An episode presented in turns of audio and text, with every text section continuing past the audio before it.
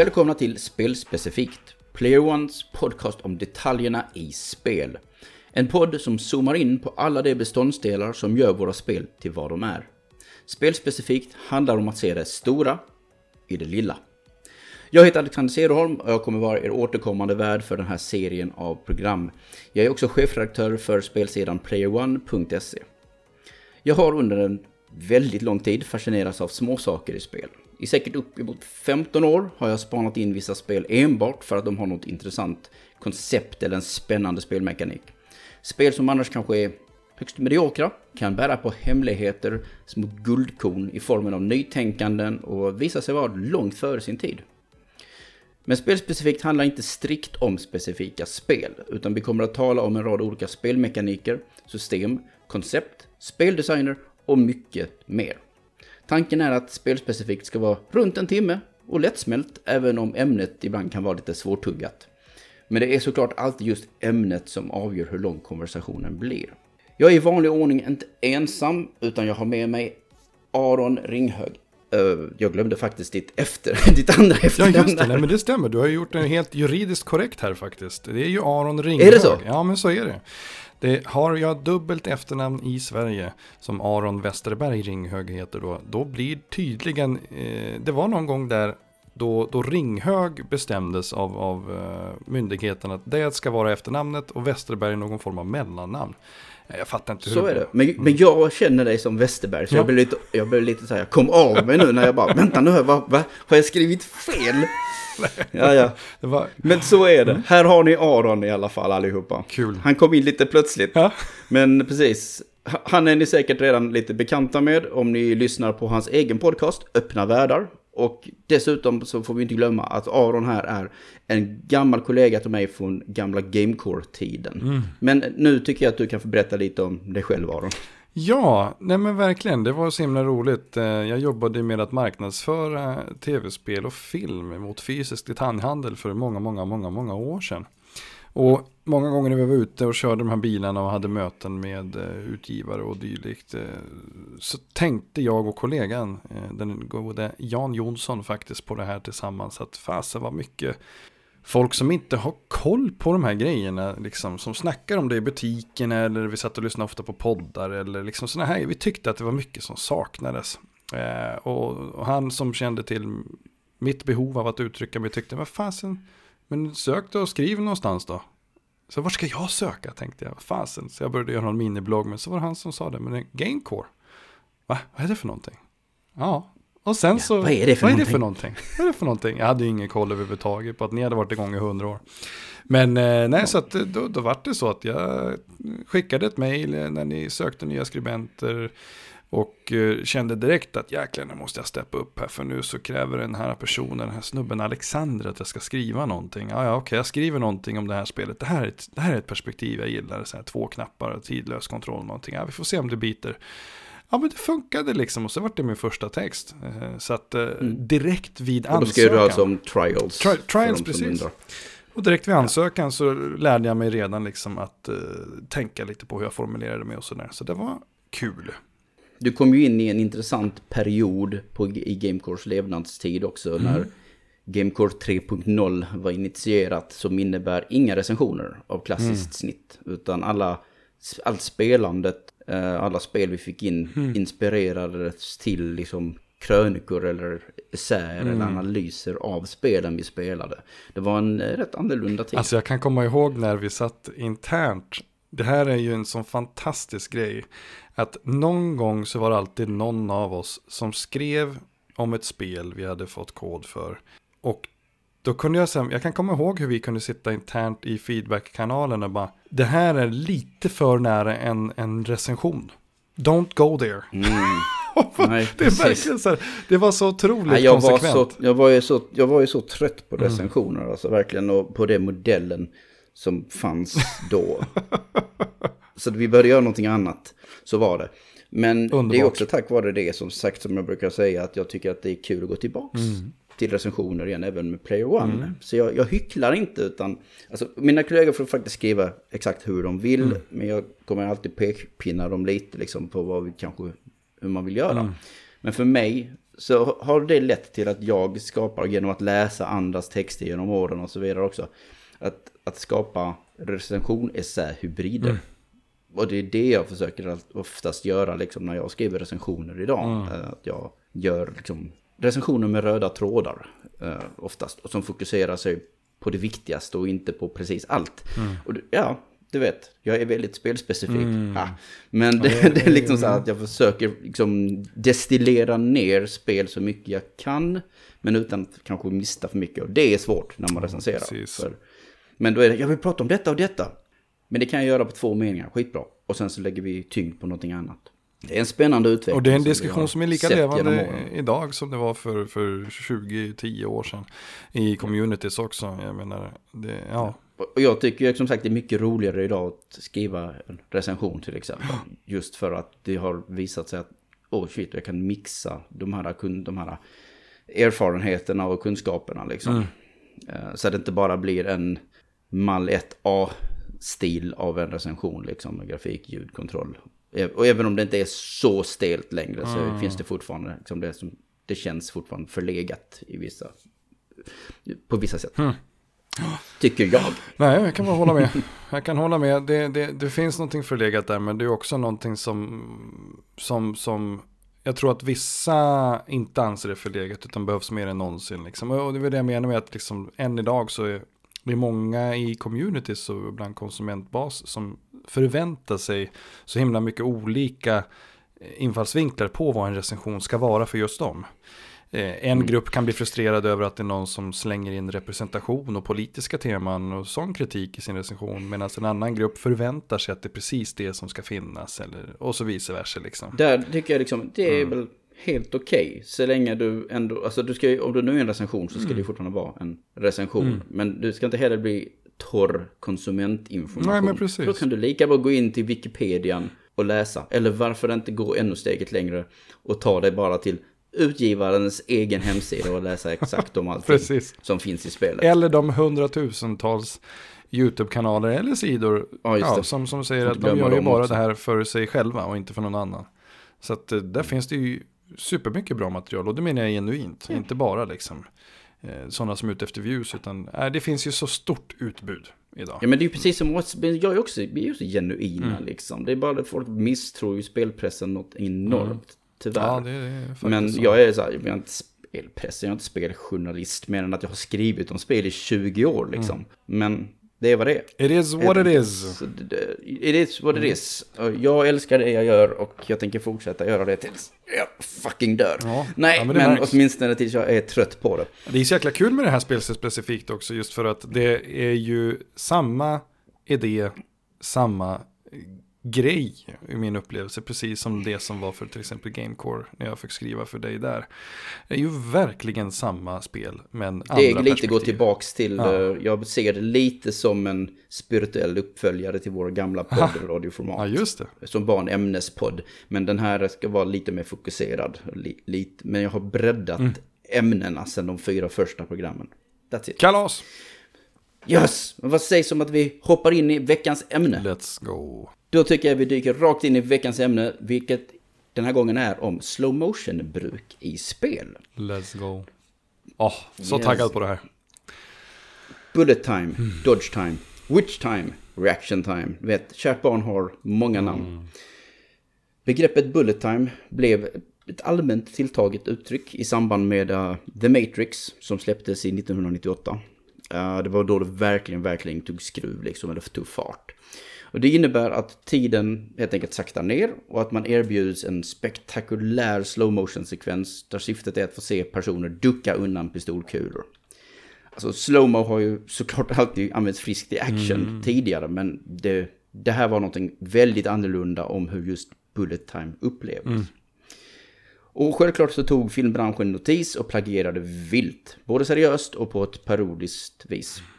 Men även spelstudios hade varit observanta.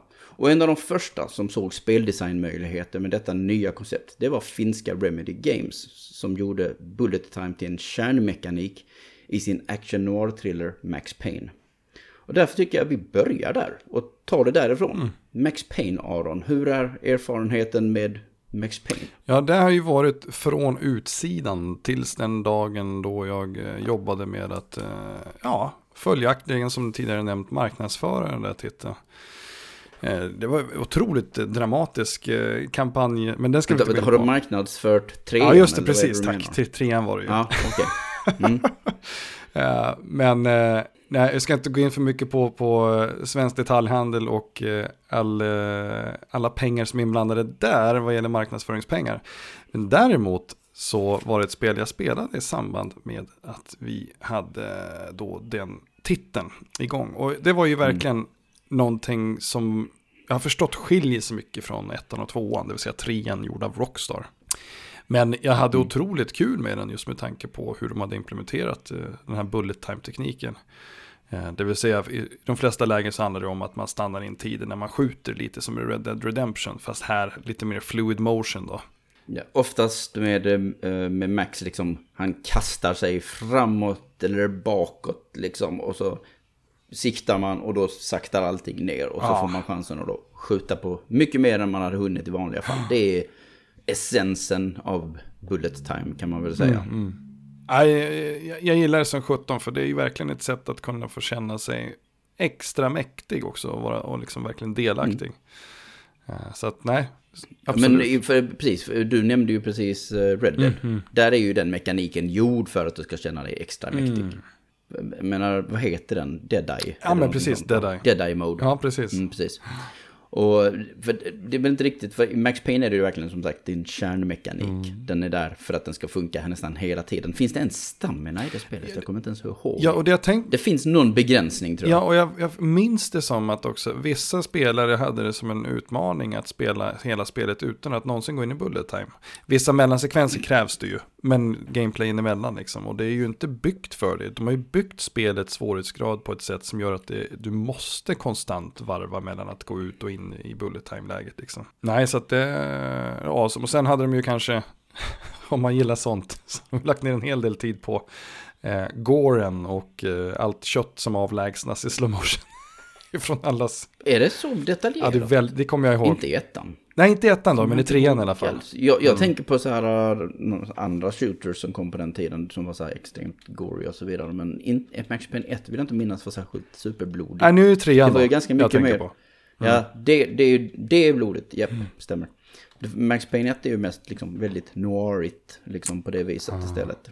Och sen, ja men som sagt i sin berättelse och sin stil och så här. Annars, men det var ju en riktig alla straight up action-rökare som ett spel. Mm. Liksom när det kom till gameplay. Men det var underhållande för sin tid. Idag skulle jag väl kanske säga att det kanske är lite, lite naket. Mm. Men det var ju definitivt den, det spel som satte bullet time på kartan eh, inom spelvärlden kan vi kalla det. Mm, just det. Och eh, uppföljaren, ja, samma sak liksom. Det är klart de använder det konceptet. Har du något spel som du kommer ihåg i huvudet som du tyckte liksom, det här lånade straight up av Max Payne eller The Matrix? Ja, men precis. Alltså det är ju det är många som har inspirerats. Kopplar på då ungefär, något tidigt exempel. Det är ju oftast de här eventuella... Eh, oh, vänta, hur tidigt är det här nu igen? Nu måste vi titta på åren. Ja, men det är bara... Säg ett spel så vet jag. Men nu kan jag kanske hoppa fram tio år. Gör det då. Ja. Det är fel, men ja. du, du kan göra det. Nej, men jag fastnar ju oftast i, i Quantum Break, men jag tänker vi kanske kommer dit sen. Ja, men herregud, ja, det, det var verkligen tio år. Ja, om det är lite det som är grejen. Ja, absolut. Och däremellan så har Remedy dessutom släppt Alan Wake. Ja, just det. Just det, uh, det. Men det är faktiskt mm. det är tio år framåt efter, mm. efter Max Payne ungefär. Mm. Uh, jag, jag har ju ett exempel som är väldigt, väldigt, väldigt tydligt inspirerat av Max Payne när det kom till just bullet time. Mm. Jag vet inte om du har hört talas om ett spel som kom på PlayStation två. Mm. Kom det på Xbox? Jag är lite osäker. Jag var på en förhandsvisning i Köpenhamn och såg det bland annat. Det var därför antagligen det har etsats fast lite hos mig. Mm-hmm. Även fast jag även spelade det sen i recensionssyfte har jag för mig. Som heter Total Overdose. Och det känner jag igen, vet du, vet du vad. Det är lite så här att om vi ska ta och vara lite lata och säga att om du mixar Max Payne med liksom lite mera mexikanska vibbar ah, och ah. den typen av miljöer. Och sen stoppar du även in lite... Tony Hawk eller låt oss säga Bulletstorm om vi ska ta ett modernare exempel som inte hade kommit då liksom. Okay. När det kommer till kombosystem och liknande. Och lite galnare än Max Payne, för du kunde verkligen så här springa upp på en vägg och sen liksom rolla av ifrån den ah, i slow motion. Ja, ja, ja, nu fattar jag. Okej, okay, ja, det känner jag igen. Så det, det, det spelet använder sig av Bullet Time en hel del. Uppenbart inspirerat av, liksom, av Max Payne. Det är lite så här spirituell, lång, lång, lång, lång föregångare till My Friend Pedro. Fast i tre D-miljöer. Okej, okay. Ja, precis. Ja. Ja. Men, vilken jämförelse. Ja, men visst. Nej, men jag, men, jag, jag, sitter, jag sitter typ på alltså, gameplay-videos här medan du pratar om det och ser ju att det är ju verkligen ja. Så här akrobatiken är prio eh, i dessa mm. slow motion-sekvenser. Det ska se väldigt exakt. Coolt ut liksom när man spelar. Ja. Men det är ju också extremt PlayStation två. Mm.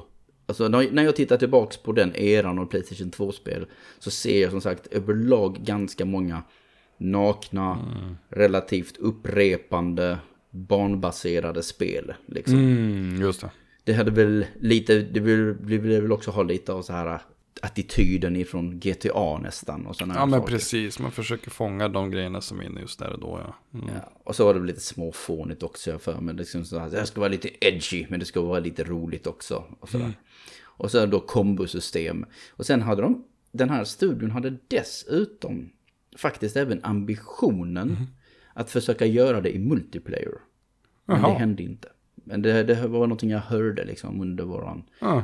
pressvisningen och så vidare. Och det var ju verkligen så här, hur tusan ska ni göra detta med, har ni insett hur svårt detta är när man ska ha slow motion i aktiverat på kommando. Annars så tappar ni hela poängen med det systemet liksom. Mm. Men de sa att de hade någon lösning, men det hade de tydligen inte. Du ser. Skuttar vi sen fram några...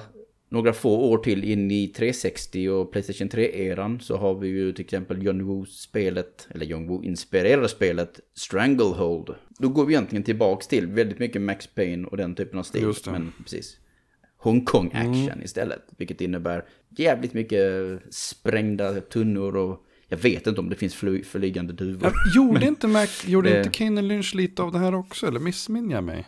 Mm, det kanske de Samma gjorde. År i alla fall. Det, det, jo, det ja.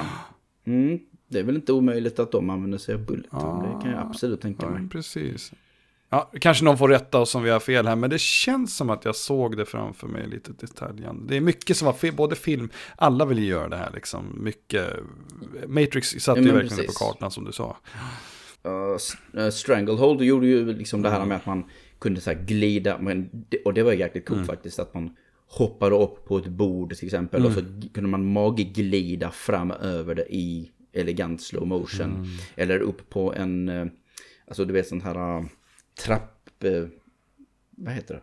Alltså handtaget eller, för en trappa. Inte en rulltrappa menar du? Nej, en trappräcke. Nej, räcke.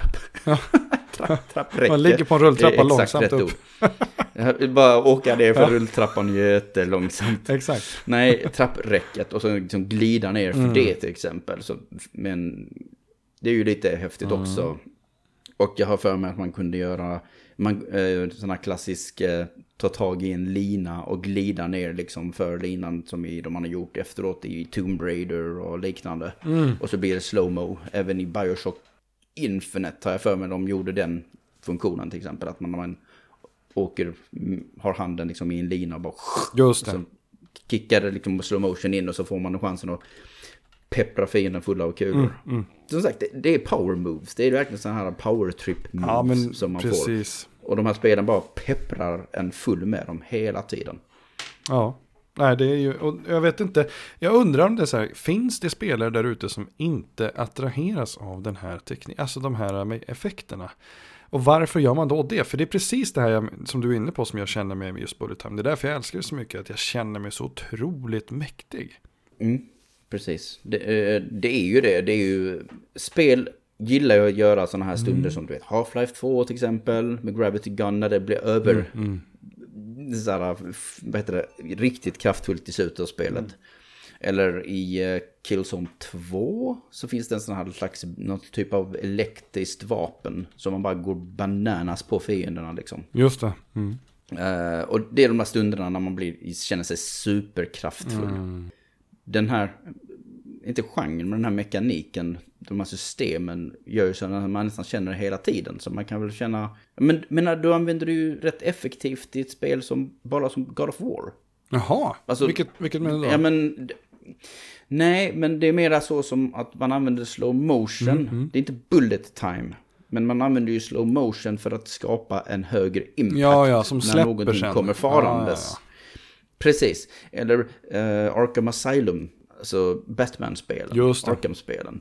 Liksom, han kommer inte bara och kommer att uh, glida iväg till fienden mm. och knockar dem. Utan det blir en liten, oh, vad är den? Knappt en halv sekunds mm. paus innan träffen smäller till. För att det känns så mycket bättre. Det känns så mycket mer tillfredsställande. Mm, mm. Och man får utrymme på sig att trycka också. Ja, ja det också. Ja.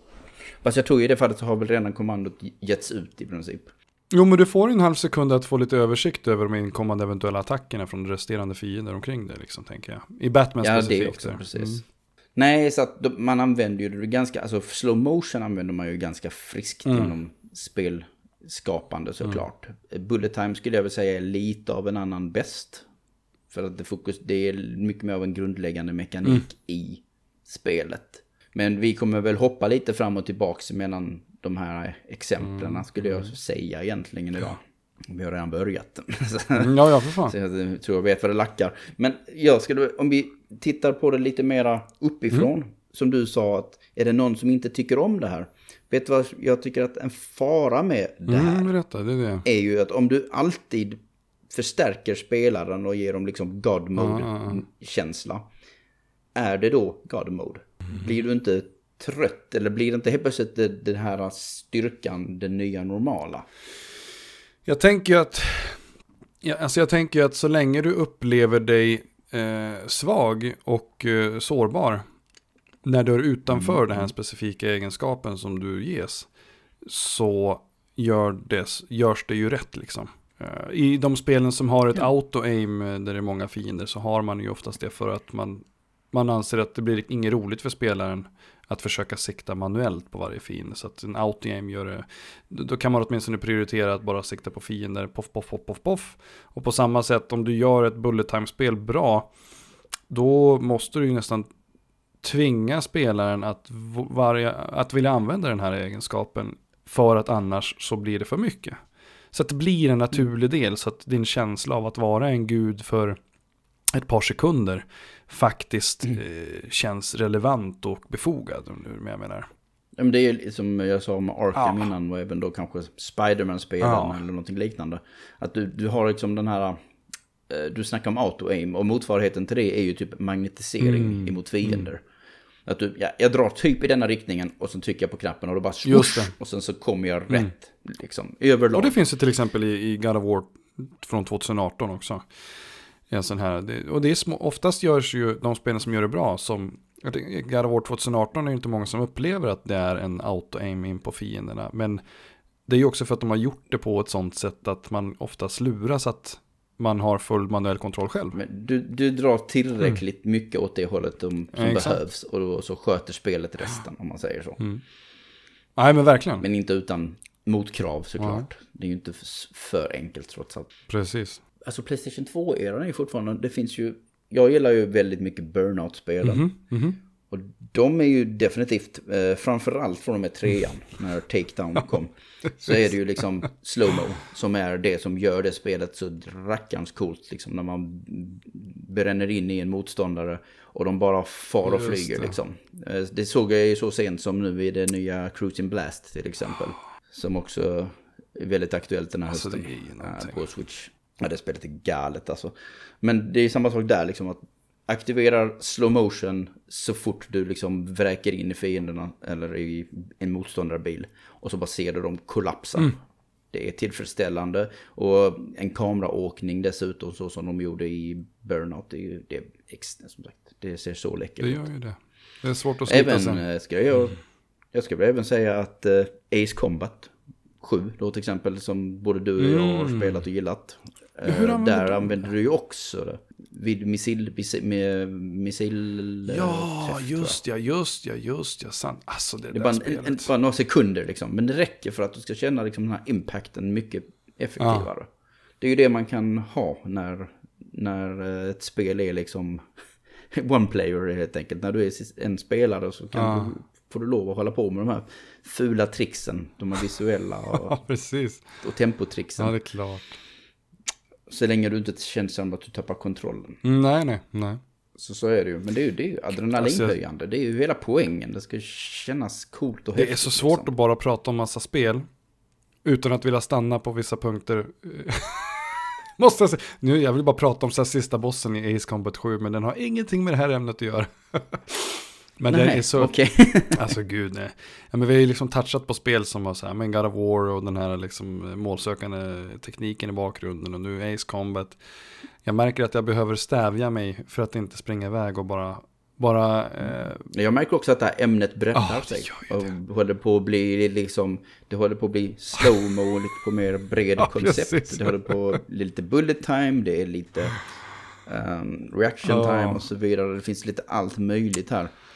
Uh, och det kanske är rent av det som är det intressanta att mm. prata om. Att prata om hur de här spelen tillämpar de här små sekunderna av eufori i princip liksom. Och mer kontroll. Att ge spelaren kontroll är att ge spelaren mm. liksom, makt och ett välbefinnande. Just det. Och det kanske är det rent av som är det mer intressanta ämnet idag. Mm. Men bara så små saker som när du gör en parry till exempel i något spel. Just det. Mm. Så får du ju oftast en... Du slår tillbaks och det sprätter en massa partiklar mm. och det ser läckert ut. Det finns hur många spel som helst som gör det till exempel. Senast i år har vi ju Kena Bridge of Spirits som gör jätteläckra parry-animationer. Ja, det är ju inspirerat av Zelda så det stänker mm. om det så det förvånar mig inte. Uh, som sagt, Breath of the Wild gjorde det ju jättemycket. Mm. Det var ju bas- en viktig mekanik att göra parries liksom i det spelet. Mm. Och det, återigen, det ser häftigt mm. ut. Du ska belönas för att du lyckades göra en parry när den här Guardianen skjuter laserstrålen mot mm. till exempel. Även när det är så enkelt sak som ett svärdhugg kommer farandes. Men då är det liksom extra tillfredsställande att bara lyckas sätta den parryn. Du minns jag när vi planerade lite också. Mm. Man, när man som sagt spänner bågen, både i Breath of the Wild men även i Kina mm. och i Ghost of Tsushima tror jag också du sa. Horizon, alltså det är ju så många spel som... som... Ja, jag är lite osäker om Tomb Raider gör det, men liksom just att, man, att tiden slöar ner ja, när man spänner den. När man gör vapenskifte i Exakt. Ratchet and Clank, mm. Rift Apart och även i andra spel mm. som Horizon och... Ja, det finns många så, så märker man, jag tror att Mass Effect hade det. Ja, men det, det känns som ett måste tycker jag, för att just tanken av att vilja byta till ett specifikt vapen eller använda en viss kraft, det blir, det blir på något sätt konstigt om jag mitt i en strid ska börja fundera i fyra sekunder och det är realtid. Man vill ju på något sätt simulera att den tanken går liksom från hjärna till handling direkt. Då blir det ju väldigt soulsigt liksom, ja. Istället. Ja, ja, exakt. Då är grejen att varför inte pausa? För det gör det inte. Ratchet and Clank pausar inte. Mm. Och det gör inte Horizon och så vidare heller. Utan det saktar ner mm. tiden. Mm. Jättemycket. Mm. Väldigt, väldigt, väldigt mycket. Och det ger det obegränsat. Nej, det är inte obegränsat med tid. Men det ger det sjukt mycket mer tid än kanske en vanlig, du vet, om du hade bara gjort mm. en vanlig sån här mm. bullet time-sekvens. Utan det är bara, okej, okay, du behöver byta vapen. Också... Vi ger dig tio sekunder att välja vapen om du så vill. Liksom, för det kommer gå så sjukt långsamt. Men jag tror jag föredrar det än att man helpausar. För det gör fortfarande så att man känner att man är inne i... The moment. I striden. Precis, jag tänkte. I stunden, mm. exakt. I intensiteten fortfarande. I, på, i, i viss mån. Exakt. Ja, nej, men alltså det, ja, det är någonting med att sakta ner. Eh, jag, jag tycker det är omöjligt att, att liksom komma ifrån det positiva i det. Oavsett om det är att byta... Ja, byta nej, liksom. Man känner ju sig ashäftig mm. i överlag. Mm. Så nej, varför det... inte? Så tidigt exempel som så här Prince of Persia, Sense of Time. Uh-huh. Jag, minns, jag gillade verkligen attacken när man skuttar upp på en fiende, typ ben i princip. Voltar över dem och då kickar liksom återigen slow-mo in. Och så, så gör man liksom, en, man hjular ju nästan över dem. Mm. Uh, och sen så kommer man bakom och så hugger man. Just det. Känner sig ashäftig hela tiden. Till slut så blir det ju som sagt det vanliga liksom. Så man, man måste ju tillämpa det som en, som en stridsmekanik såklart. Men ah. det är fortfarande jäkligt coolt och det gör lyckas överlag ganska länge. Vi måste vidare på nästa spel för annars kommer jag fastna i de här spelen. Jag får så många minnen. Ja, men precis. Men jag vet inte, vad, vad vill du gå? Jag tänker ju så här, när vi ändå är inne på Bullet Time, vi har ju en hel del spel i, mm. i anteckningarna. När vi ändå är inne på Bullet Time, du menar veckans ämne? Exakt så. Så ja. Bara, kan vi inte bara gotta ner oss i ja, exempel efter exempel? Eller har du tänkt att vi ska köra, ska vi köra kronologiskt, kanske årsvis? Jag liksom? vet inte, det är, det är svårt ibland liksom. Jag försöker, men nu är det väl ganska öppet, känner jag. Ja, nu är det öppet mål för och alla. Om du vill så gärna prata om Quantum Break till exempel, så tycker jag kanske att ja. vi pratar om Alan Wake först. Let's go with Alan Wake, för det här har jag precis spelat eh, och, halva. Ja, precis. Det är ju en nysläppt liksom, mm. remastern. Där använder man ju inte bullet time på samma sätt. Nej, då man är det ju en dodge. Väl... Liksom. Ja, precis. Och det, jag minns att när jag spelade det första gången hur ruskigt coolt jag tyckte det kändes. Det kändes som att, återigen, de gav mig kontroll mm, över en situation mm. som borde vara omöjlig att ha kontroll över. Helt plötsligt kommer någonting bakom mig och jag får liksom en förnimmelse om att det händer. Och så trycker man på rätt knapp och så gör han den här väldigt läckra mm, mm. duckningen mm. eller undanmanövern. Och så ser man fienden liksom långsamt, nästan så här att de har ju missat liksom, så att de liksom så här nästan stapplar förbi en. Ja, de har svingat och tappat balansen. Just det. Och det, och det är också det, det är ett passivt sätt att uh, känna sig mm. häftig, kan man säga. Det finns ju sjukt många sådana här precis egentligen sista minuten varningar i spel också. En annan favorit med, för oss två, Vanquish till exempel. Oh. Men det spelet har ju sjukt mycket bullet time oh. hela tiden. Mm. Men den har sista minuten-varningen. Att du eh, oh, blir liksom, får du ett skott emot dig när du är på väg att coola vippen. Ja, liksom, precis. Näst så sista. Får du en chans att dodga det liksom på, eh, innan det är helt kört. Och det sånt ger dig Metal Gear Revengeance som är ett liknande typ av spel. Samma sak där. Alltså. Mm. Och det spelet är ju proppat med bullet time. Men när har du spelat Revengeance? Ja. Oh. För då vet du ju när du kastar upp någon i luften och sen så kan du börja shoppa dem i, till pyttipanna liksom. Exakt. Och där, där, är, där handlar det ju, som du säger, att där, där marknadsförde de ju det spelet på något otroligt fascinerande sätt. Men så att du kunde verkligen kapa alla ytor på alla fysiska föremål och fiender mm. på ett det, sätt. Du började liksom med, med möbler och... Ah. Med vattenmeloner. vattenmeloner. Och sen så visar det sig, hoppsan, det här gör vi på fienderna också. Det är kanske bäst att de inte är mänskliga. Och så blev det ja. den här vita geggan som alla drivs av istället. Någon androider eller vad fasen det är. Ja, äh, även Metal Gear Solid fem har ju faktiskt den här last minute, alltså sista minuten-varningen. Men av någon anledning så var hela det här flickandet med, liksom hög, med right stick, det är det, det är det minsta jag minns med Revengeance, med tack. Tack vare att det är så mycket annat som är så otroligt spektakulärt i det spelet. Mm. Så att det är faktiskt inte förrän du nämnde det nu som jag kommer ihåg att ja, det var så fasen. Det är klart att... Ja, och det är, en, det är en ganska rejäl, väldigt uh, frikostig mängd bullet time som man ges i det spelet. Ja, visst alltså. Vanquish är inte riktigt lika frikostig. Den använder det mycket, men där, där är det ju väldigt mycket att din mätare ska vara där på plats liksom, så att du kan använda det. Det är liksom mer av ett taktiskt alltså, vapen. Jag kan inte prata om det här utan att nämna det här som jag har berättat om ett par gånger förut. Mm. Och, och det är ju minnet jag hade när jag spelade igenom Vanquish med en god vän som inte spelade lika mycket spel som jag. Men så satt vi och spelade Vanquish och det var i stridens hetta, fullt med fiender, stora robotar. Och några fiender där, några av de större, skjuter gigantiska missiler. Varje missil är kanske lika stor som liksom, eh, Sam Gideon, protagonistens överkropp. Mm. Och då var det någon gång då vi hade hamnat i riktigt dåligt läge.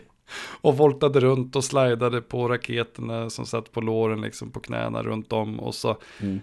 vart träffade av flera, flera, flera, flera, flera skott. Och hörde det här pipandet från de här missilerna. Och så var det som att man gjorde den här sista dodgen. Och tog ett skott och då frös tiden ner. För man kan ju aktivera den med flit också genom att du dashar och sen håller in siktet. Och då råkade vi göra det på sekunden. När en av de här missilerna var bokstavligt talat en decimeter från huvudet. Och då fick vi den här lilla blicken av massa kulor i bullet time. Och så den här gigantiska missilen som var lika stor som tre huvuden. Var liksom en decimeter ifrån och så hörde man så här pip, pip, pip. Och då kunde vi inte göra annat än att garva och sen ta den när tiden släpptes på igen. Så vi dog ju. Men jag minns, alltså ja. det här ögonblicket, alltså det, Det kan, för slumpen har ju en sån otroligt tacksam uppgift i bullet time-fokuserade spel där man kan kontrollera det själv. För det kan uppstå mm. så otroligt fascinerande scenarion visuellt eh, som, som eh, är lätt att missa i vanliga jag spel. Jag gjorde väl liksom. Det så som i som jag sa, Ratchet and Clank, ja. Här Rift Apart. Minns att jag gick in i mitt vapenbyte uh, när jag var i mid-air volt. Ah, och då ser. Kom det liksom en stor jävla, jag tror det var en oh. blixtattack från fienden. Och det ser så sjukt läckert oh. ut. Man bara, mm, man bara myser av välbehag liksom. Det, det, det är nice. Det är nästan som man skulle vilja kunna forma om hudden på ett sånt spel och ha den typ så här nere till höger så man kan se allt vackert på skärmen istället. Och som sagt, ja. Vanquish, som sagt, ja, men det är ju, man, när man gör sin sån här märkliga evighets baseballglidning, mm. kan, då kunde man gå in i bullet time därifrån också. Ja. Ja, i glidningen, mm. precis. Så att även den när den går som snabbast. Så länge du håller in sikta-knappen under en, en rörelse, mm. som är en dodge eller en glida. Ja, precis. Nej, det är oh, underbart. Du tycker ju om Ori. Ja, ja visst. Där, här var jag nyfiken. Precis. För jag tänkte, vad fan, vad var det jag missade här för någonting som är bullet time? Jo, men jag tänker på när man... Jag upplever det som att man får ju en paus när man gör bash. Mm-hmm. När man, du vet, när du fångar upp eldflammor ja, eller någonting jag, så precis. Blir det ju en paus. Ja, ja. Och det är ju så du typ överlever hela den här kaskaden av vatten som kommer efter dig en, efter en bossstrid. Det, exakt. Är det, det? Det är inte ens en bossstrid. Nej, men, utan det, men, det, det är men nu fattar flykten. Jag. Och i strider. Och det gör ju så att du, du sparar tid. Du får små, små sekunder av tänketid, betänketid att göra ett beslut om vilken ordning, vilken riktning ska jag skjuta iväg med nu i bash. För tiden stannar i några sekunder. Alltså det här vore så coolt nu när du säger det. För det är så många strider i Ori-spelen där, som, som, där det krävs att du använder en inkommande projektil för att slunga dig vidare ifrån fiendens far. Liksom inkommande attacker och såna här grejer. Precis. Och precis som i ett spel vi kommer definitivt landa i om en liten stund här, Superhot, så skulle jag ju ge en gärna... Tänk vad häftigt att kunna liksom de mest hektiska striderna i Ori eller bossstriderna där man har gjort massa sådana här grejer. Vad grymt det vore att få se en, rep- en repris på det, men då i, i realtid. Alltså, det... alltså superninja ja, Ori. Det är lite så som, det är lite som det här nya John Wick-spelet. Mm-hmm. Det här med så. Och du, jag kommer ihåg, oh, gud vad hette det? Uh, men John Wick-spelet där... Där det liksom byggt på ett vis att det är ju turordningsbaserat. Och så här att man Aha. i princip ett gridbaserat taktikspel. Men när du är klar så får du se det spelas upp i realtid. Och nu fick jag, nu kom jag på ett spel som jag glömt att lägga till. Bara, men det har lite nära, apropå uh, turordningsbaserat. Alltså mm-hmm. X COM två. Mm. X COM två, hur de gör sin Overwatch-kameraåkning. Om du har till exempel, det står sex stycken soldater och så du, slåss du mot flera stycken, minst lika många i, i motståndarna. Och så har du aktiverat alla sex soldater på en bra Overwatch, det vill säga soldaterna står bakom skydd och är redo att se om en fiende som rör sig inom deras skottlinje så kommer de ta attacken. Och jag minns att i X COM två hade de lagt ner lite arbete på kameraåkningar här för att det som händer sen då, så att det börjar springa ut några fiender. Då börjar kameran zooma in på den första av dina soldater som ser den här fienden i skottlinjen och skjuter den och då är det en bullet time effekt slow motion. Just och sen om det är en till, det är coolt, ja. Om den här fienden mm. inte dör, fortsätter springa fram, då zoomas kameran in, då liksom åker kameran vidare i en take till nästa av dina soldater som också tar sina skott och sen vidare till nästa och sen så kanske de andra och så kan det vara flera som aktiverar varandra. Jag kommer ihåg att min P C, alltså den, den hostade alltså mot slutet när jag hade så mycket som hände. Det var mycket att ha koll på. Men äh, är det också en älskvärd äh, liten sån här kameraåkningsfunktion under den Overwatch? Mm, absolut. Det, det, det, ja. Det är läckert alltså. Läckert. Ja, verkligen. Det, det är ju det det handlar om. All, alla de här grejerna är gjorda för att det ska se och kännas läckert i princip. Den hade jag glömt restant. Det, det är jäkligt coolt när man precis kan, man helt plötsligt får liksom perspektivet från fienderna eller liknande. Mm. Man ser att man är beskjuten. Mm. Och man får liksom så här, det ilar längs ryggen på när en sån situation uppstår. Ja, det är fan inget roligt. Man ser kamerabevakningen börja komma och då tänker man, nu är jag körd eller inte, håll tummarna. Eller inte, vi kan hoppas att procenten är på min ja, sida. Oh. Sen så, ja, så moderna remaken av Final Fantasy sju har ju också bara pepprat sig ah. såklart, fylld med slow motion när man slåss. Okay. Men, vet, det är one-player-spel, så det är inget... Det är den här basic liksom grejen med mm. att saker är slow motion ibland. När man klipper till saker eller man får den här sekunden av ups, alltså saker stannar. Mm. Så det är ju inget, det är inget nytt egentligen. Det, det är som sagt, det här använder ju spel konstant. Men det är en detalj. Mm. Det är därför liksom det kanske passar i det här programmet. För det är en liten, egentligen grundbotten handlar det om att spel innehåller de här halva sekunden med stopptid helt plötsligt. Som gör så att vi känner oss så mycket bättre och mycket mäktigare i spel. Alltså det finns, jag har ju en till grej här med kamera. Mm. Vi snackade lite om det när du gästade Öppna Världar och så snackade om kameraåkningar och jag touchat på det, men här så tror jag att det finns just det här med att se saker och ting hända i detalj i slow motion. När spelet Skate släpptes tjugohundrasju så var det ju också någonting nytt inom skateboardspelsgenren där det handlade mer, mer grounded, realistiskt. Och det jag minns att jag älskade halva min tid i Skate gick ju åt att göra ett litet flipptrick och sen titta på reprisen och se det liksom rulla i super slow motion nära in på och kontrollera liksom tidsflödet helt och hållet själv med R T och L T. Mm. Det är någonting, det är lite som, jag vet inte vad det är, lite effektporr. Alltså det är att sitta och dregla över någonting som sker extremt långsamt och ha möjligheten att få se det där in i minsta, minsta lilla detalj. Det är otroligt. Åh, oh, ah. Tony Hawk försökte göra det lite Project åtta. Att de tillät dig att göra tricks. Och när du var uppe i luften så skulle du med dina sticks flippa brädan till höger och vänster, upp och ner. Och då var allting en bullet time också. Så att du skulle ha möjlighet att göra det. Alltså det var ju i mitt tycke inte alls något speciellt kul eller intressant koncept som hade en lång livslängd. Ja, det, ja, det, det är mycket som vinnes eh, tror jag genom att sakta ner tiden för folk. Tveklöst. Men även Bayonetta, oh. Witch Time. Just det. Det är ju också en integral mekanik i det spelet. Oh. Um, det är lite mer än bara en parry eller en dodge. Det är en evade liksom, som gör att du får lite tid ja. över. Exakt. Precis. Som ger det mer reaction-tid. Men framförallt är den där för att det ska se coolare oh. ut och för att du ska ha mer kontroll. Ja, men alltså det är ju två stycken vi har snackat om från Platinum Games. De är ju vilka mästare alltså. Sen har du ju faktiskt ett ganska intressant. Jag har inte spelat den här serien särskilt mycket. Mm. Uh, men Fallout, i, från de trean så introducerar man V A T S. Just ja, just ja. Och, och, och där har du ju liksom, folk kan få välja att spela hur de vill. Mm. Men som, vill du spela nästan det som en shooter, då går det. Mm. Men du kan vara taktisk och tillämpa V A T S och pausa spelet mm. och välja dina, dina, dina skjutpunkter och så vidare. Mm, just det. Och återigen, ge lite mer kontroll. Men mm. för de som vill ha en egen liten utmaning så kan man ju alltid välja att skita i det till exempel. Mm, mm. Men det är ju inte så som te- spelet kanske tänkt att spelas alltid. Men gör som ni vill. Alltså det här är ju, ja. Och det finns vissa och spel som har tagit det här. Ja, berätta. Vilket nämnde jag? Nej, precis. Det finns vissa spel som har tagit det här till sin extrema spets. Punkt. Ja, precis. Och jag misstänker att vi bägge två tänker på Superhot i så fall. Exakt. Den är ju, den är ju extremen. Eh, tveklöst. Mm. Men Superhot känns för mig som ett pistol-wielding, liksom mer ett våldsam version av typ Braid. Aha.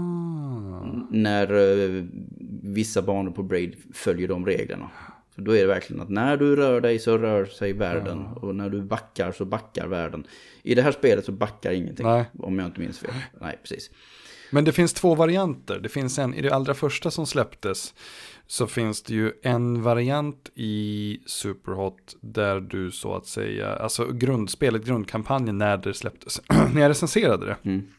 Då var det mm. som att när du står still så rör sig fortfarande tiden i bullet time, alltså extremt långsamt. Men det fanns en mm. extra, ett, ett extra spelläge där du kunde aktivt välja att när du står still, då står allt still. Alltså att det gick hundra procent in mm. i, i konceptet.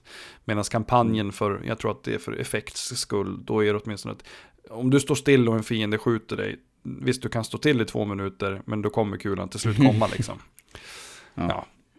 Men, men det är ju ett spel som, ja, som du är inne på, det är ju The Pinnacle. Du spelar ju spelet i bullet time, du spelar inte på något annat sätt. Försöker du så kommer du inte klara det. Utan, nej, nej. Då går det, då går det blixtsnabbt. Ja. Och du, liksom, allting kommer att kännas som liksom, att det är uppspiggat mm. rejält mm. istället. Det kommer inte kännas normalt. Tempo. Det känns som att det går nästan onaturligt snabbt istället faktiskt, tycker jag. Och inte ens när man, för här är ju spel där du får, efter att du har tagit dig an en bana med x antal fiender och gjort allting liksom, when you move, time moves liksom, då får du ju se reprisen på det och hur det hade sett ut i quote unquote realtid. Men mm. inte ens då så är det ju hundra procent realtid. Så att de har ju verkligen, ja. Men, men det är en läcker liksom, effekt att se allting när det går snabbt istället. Man duckar en kula, man slår mm. bort ett vapen från någon, tar vapnet i luften, skjuter två, du vet, såna här grejer. Men tycker du att du känner att du är, känner dig mäktigare i Superhot? Mm. Ja, där känner jag mig bara som för en att allting rör sig i... Du känner dig som en gud, okej. Okay. Det är ju halva för... grejen. Det är, jag kommer ihåg att... Det, det här är ju så här en av de recensioner jag har gjort där jag kände att hade jag, hade jag sett det på ett annat sätt, hade jag varit i ett annat state of mind så hade jag säkert eh, gett en högre siffra till exempel. Eh, jag gav det... Mm. Jag tror jag gav det sju eller åtta av tio. Jag tror att jag gav det sju av tio. Och, och kände mm. så här långt, långt mycket senare att... att Att jag ville börja ge belöning till koncept snarare än speltid. För att jag tror att det som var var att spelet var över på en och en halv timme eller vad fasen det var. Så att det var mm. verkligen så här, vänta nu, nej, nej, nej, vänta nu. Så jag hade för mycket andra saker i huvudet när jag tänkte på hur jag skulle ge det här spelet ett betyg förmodligen. Men konceptuellt, åh, oh, vilket spel alltså. Ja, det är ju en jättebra spel i det, tveklöst. Det är du. Men jag vet inte, jag är lite så här, ja, man känner sig som en gud säger du. Men jag är samtidigt så här att jag, jag känner mig som att jag är ganska...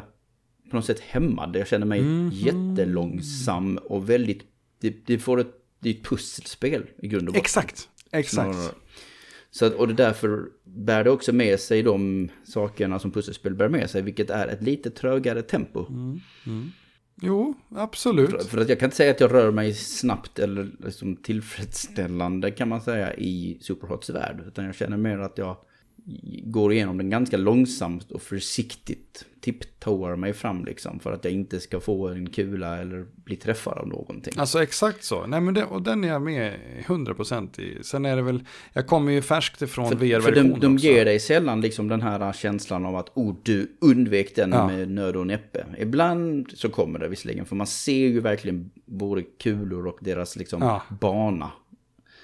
Men jag är lite så här halvt som halvt på just det spelet. Mm. Det, det tillämpar ju Bullet Time, tveklöst. Mm. Det är Bullet Time, the game mm. nästan. Men jag är lite osäker om det faktiskt gjorde så att jag kände mig mäktigare. Njöt du av reprisen efteråt? Ja, det är väl precis. Det är väl det som är grejen där snarare. Att bli påmind om vad man faktiskt gör inför nästa bana. Så att för mig är det ofta precis, så här... Det här var ja. faktiskt vad du gjorde i slutändan. Och det, det är halva belöningen för mig. Att så här, och jag vet att nu kommer jag ha en ny bana. Så att jag har så här hela tiden med mig det när jag spelar Superhot att i bakhuvudet, se till att göra den här attacken, den här moven på ett sånt sätt att det kommer bli läckert för dig att se reprisen sen, Aron. Så det har jag med mig liksom när jag gör själva, är du med, när jag besegrar fienderna i, mm. i gameplay. Absolut. För vissa grejer kan du ju bara så här veva fritt med, kasta askkoppar och kannor och pistoler och skjuta allt vad du kan. Och då kanske det inte ser lika liksom coolt ut. Medan andra gånger så här, jag ska kasta en kaststjärna på den här kulan så att den går i två bitar och sen slå till den här. Du vet man, ja, man överdriver för att mm. jag vet inte vad det är. Och det, att spela det där i V R, då är det ju eh, åtminstone jag när jag spelar det i V R, då är ju det här långsamma spelet leder ju till att jag måste stå på helspänn. Alltså kroppen blir svettig och liksom pulsen kommer upp för att allting rör sig långsamt och jag behöver röra mig långsamt. Och lite som jag har sagt tidigare liksom att det blir nästan som att jag står och gör någon form av qigong liksom och tai chi. Fantasin. jag, jag, jag kommer att tänka på, jag har inte spelat detta själv, men jag tror att Katana Zero som kom förra året oh, gjorde det. liknande grejer. Med just att man liksom ja. löste ett actionpussel oh, och sen fick man se det lösas efteråt. Visst är det så? Visst är det så? Mm. Ja, det är dödläckert. Sånt är läckert alltså. Mm. Och du, vi har ju faktiskt, nu har vi ändå pratat här i en uh, halvtimme, fyrtio minuter. Och vi har inte lyft Quantum Break. Så jag tänkte väl att vi kanske ska göra det. Så att uh, du känner dig nöjd. Före ur systemet, kom igen, bara förlös dig framför mig. Nej, men det är ju verkligen ett spel som eh, på grund av marknadsföring och eh, den tid det släpptes i och just att eh, de hade sina småfilmer mellan varje kapitel av spelet. Ett spel som består av fem kapitel och varje kapitel avslutas mm. med typ en kvart, tjugo minuters film som de har spelat in med sina riktiga skådespelare. Ja, där gick tiden i slow motion för spelaren istället. Ja, eller hur? Ja, precis. Bara, uh. Alltså jag älskar ju Quantum Break så att jag tillhör ju det lägret. Men det jag minns det är ju hur otroligt mycket, alltså allting är ju tid. För spelet handlar ju mycket om tidsresor, och handlar det om tidsresor och vi känner Remedy, då räcker det inte där, utan vi ska också springa genom sprickor i tiden, liksom lösa plattformssegment som består av liksom broar som fallerar, lagerlokaler som briserar. Det är verkligen så här, överallt så finns tid med. Och just effekterna. Och, och så har vi att göra med studion som exakt. Är upphovsmän till Max Payne exakt. Dessutom. Och de kan inte släppa sin slowmo, inte i Control heller. Nej, där finns det. Men, men här, jag skulle, det jag skulle säga är att just Quantum Break så är det ju, det är ju spelet som jag tar efter eh, Superhot som liksom de facto tids eh, bullet time-spelet. De har sina krafter som, ja men, time vision är ju med de elementen du ska använda i utforskningar och lösa pussel i miljöer under lugna stunder. Och då kan man till exempel spola tillbaks tiden för att saker och ting ska falla på sin plats. Sådana här element har vi sett i flera spel, både innan och efter. Ja. Men sen i striderna är ju det som, bara striderna i sig dr- drar ju upp det här otroligt för mig. Så att det, det skulle kunna varit en story jag inte hade uppskattat. Nu uppskattar jag storyt, men det skulle kunna varit en story jag inte uppskattat, och jag hade fortfarande älskat spelet bara tack vare striderna liksom. Och där har de med time dodge, vilket basically är en dodge, och i slutet av dodgen med rätt uppgradering så fryser tiden eh, om, och, lite så att du får lite andrum och säger okej, okay, var har jag hamnat, hur ska jag manövrera mig i striden? Eller en sån här time shield, eh, vilket basically är En, en bubbla. Du kan kasta iväg bubblor också på mm, fienden. Jag tänkte säga, det, det är bubblan, ja. Eller hur? Ja. Det är, är helt underbart att slänga iväg den där bubblan. Nej, nej, det är time stop. Time stop heter den, tror jag. Time stop. Ja. Är det det som gör så att fienden liksom blir som att de slöar ner? Exakt. De hamnar i den här sfären av tidssänkning. Exakt, och då kan du stå där. Du kan ja. springa runt dem i realtid utanför och avlossa massa skott. Och sen när bubblan spricker, ja men då tar de emot allihopa liksom. Och så finns det rent, rent utav bara att du kan, ja men du kan rusa genom hela, vad heter det, slagfältet medan alla andra står still. Och det är konstant massor av effekter. Remedy älskar att leka med liksom visuella effekter. Så att det är kulor som rör mm. sig och du springer runt där. Så att känslan av att, att inte vara en del av samma värld som alla andra är konstant återkommande i, i Quantum Break. I mina ögon. Det är det jag gillar så mycket med den. Att oavsett om jag ser fienderna vara instängda i en tidsbubbla eller om jag själv måste liksom röra mig över hela slagfältet medan alla står still. Det är liksom, det, det är lite, inte riktigt, men det är, det är grunden för att kunna göra liksom mm. flash the game ungefär. Ja, men alltså, ja, verkligen så. Och det är så här, de gör ju sköna effekter på när du springer i en time rush liksom. Time rush är ju att du basically ger dig andrum att springa snabbt eh, medan allt annat står still. Då ser du också så här tidssprickor och frakturer i tidsbrickan på ytorna du springer på, så att det blir så här små effekter och animationer omkring dig. Och sen har de ju också såklart lagt in fiender som har utrustning som inte påverkas av olika tidskrafter och sådär. Så att, nej, äh, fasen, fasen vad jag gillar det här spelet alltså. Jo, jag minns, jag minns, jag minns att jag fick ett väldigt högt betyg på, mm. var det på I G N? Ja, precis. tio av tio gav jag det. Det var ganska, ganska uppmärksammat. Ja, det, det. blev yes. ju det. Ja, det är ju... Så är ja. ju det. Så är det när man har en annorlunda åsikt än de flesta. Eller hur? Eller hur? Ja, du... Har vi något annat? Kan du tänka dig, tyck, kan du komma på någonting som du tycker inte har använt sig riktigt av så här bullet time eller sista minuten varningar så mycket? Är det någonstans i någon genre eller liknande du tror att ja. det här borde de ha gjort? Ja, det är ju det som är grejen. Jag tror också att varför Superhot blir så effektivt är ju för att om man verkligen tänker efter, hur många förstapersonsskjutare använder egentligen den typen av krafter?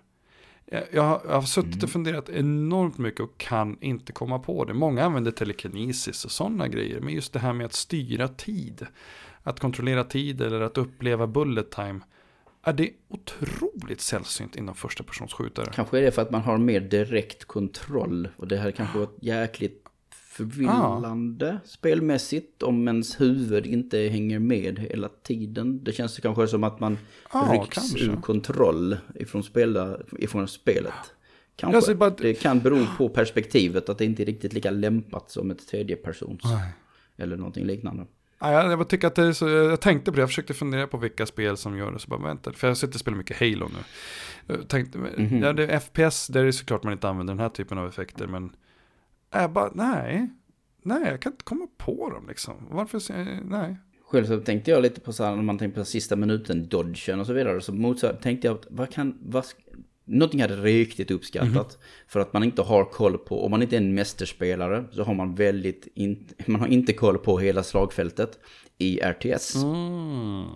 Och det hade varit sjukt nice på något vis att kanske få en, alltså när man inte spelar online såklart, ja, och så vidare, ja. Men få någon slags sista minuten varning att nu kommer det en rush liksom in i din bas, som att det finns en trigger point att någonting kommer rusande, mm. eller liknande, och att man vet om att Jesus, jag måste till den här punkten. Eh, motsvarigheten i ett klassiskt spel som Starcraft är väl mer att du ibland blinkar rött när det börjar ske saker. Just det. På kartan.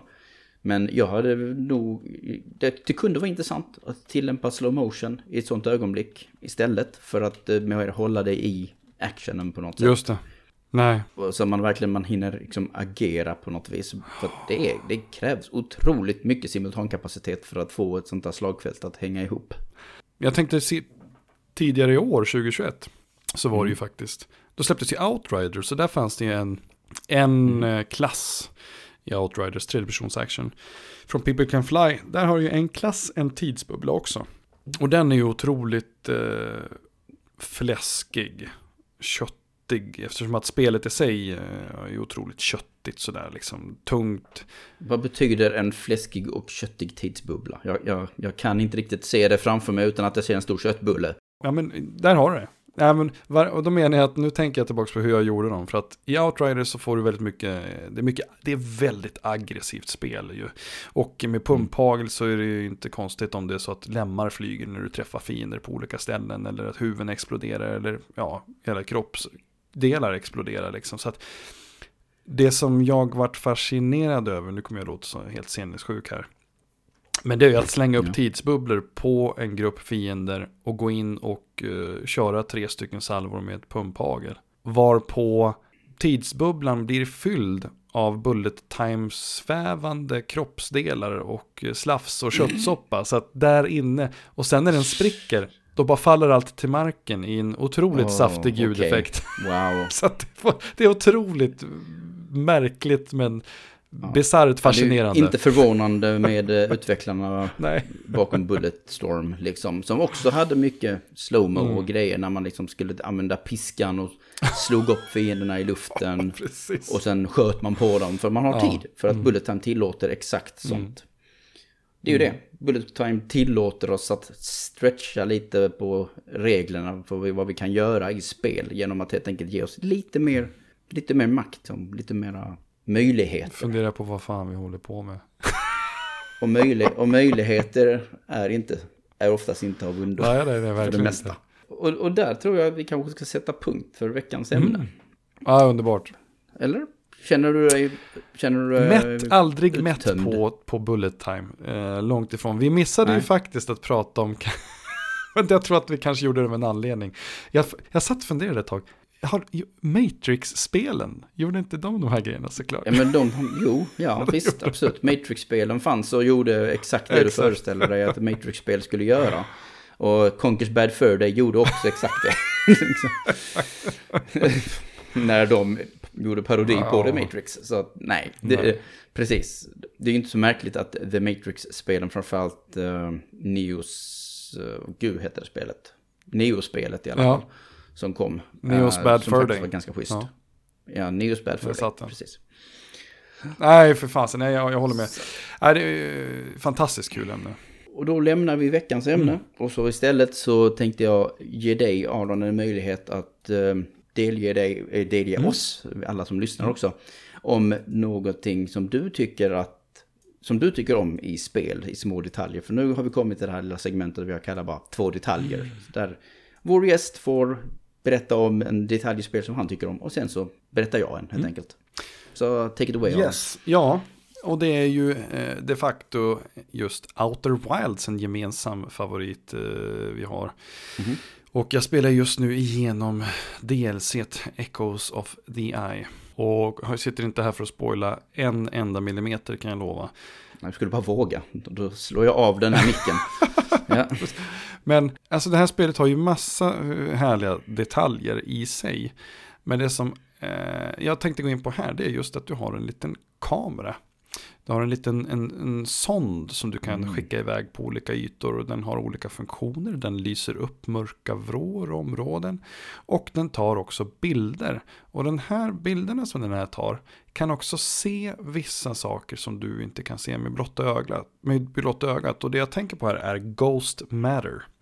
Det vill säga mm. en mineral som finns utspridd i den här... i det här solsystemet, på olika planeter, på olika ställen. Och med hjälp av den här så kan du alltså se ghost matter-områdena. Och går du in i dem, då dör du. Så gör inte det. Mm. Så att, nej, det. det här är ju då, till exempel, nu har jag, om man ska gå igenom en trång gång där det finns lite ghost matter utspritt. Och jag ser, jag kan ju se att det finns potential till ghost matter, för jag ser mineralerna, men jag ser inte vart de strålar. Då slänger jag så upp mm. den här sonden på en av korridorsväggarna.